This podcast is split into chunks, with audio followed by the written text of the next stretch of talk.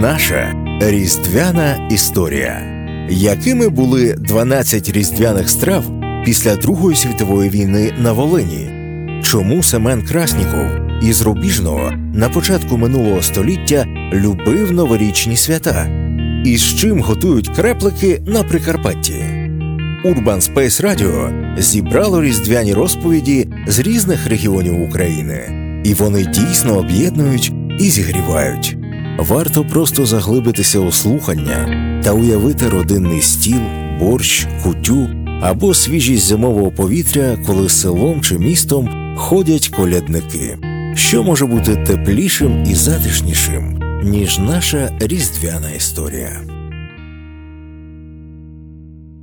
Я Щербій Оксана із села Павлівка. Ми дуже вважаємо Різдво. Для нашої сім'ї Різдво це одне з найдивовижніших, найулюбленіших свят. Ми найбільше очікуємо його приходу. Це свято приносить тепло і радість. Скільки себе пам'ятаю, ми завжди зустрічали Різдво у колі своєї родини. Спочатку це був дім наших дідуся і бабусі, мамі тата, а тепер найпередодніші свята ми разом з дітьми обов'язково у їхньому будинку вже багато років збирається наша родина. На святу вечерю 6 січня накриваємо святковий стіл, обов'язково з 12 страв, але не сідаємо відразу вечеряти, а чекаємо, коли на небі з'явиться перша зірка. В будинку Горять свічки, і цього вечора всі стежать за небом, очікуючи її появи. На наш стіл завжди стелимо першу скатертину для добрих душ.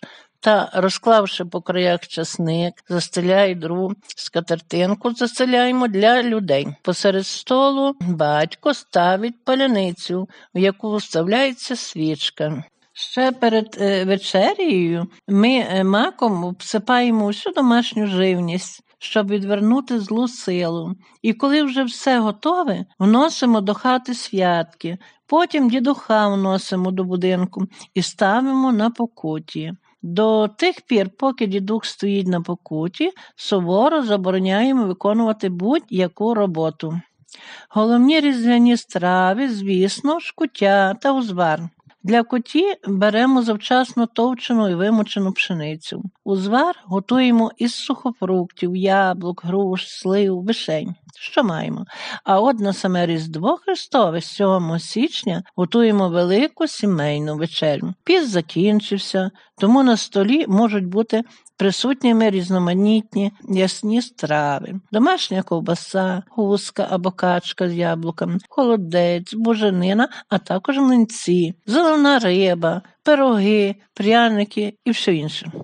Так уже повелося здавна, що саме різдвяний вечір у нашій родині пробачають всі набуті за рік образи і ділимося оплатком, спеціально освяченим білим хлібом. Читаємо молитву, поблагослови, Господи Боже, нас і ці дари, які ми з своєю родиною, своєю родиною будемо споживати. Навчи нас ділитися хлібом та добром з кожною людиною через Христа Господа Бога нашого. Вважається, що це свято не можна проводити на самоті або у дорозі. У святкові дні не забувати і про тих, хто не може посидіти за родинним столом.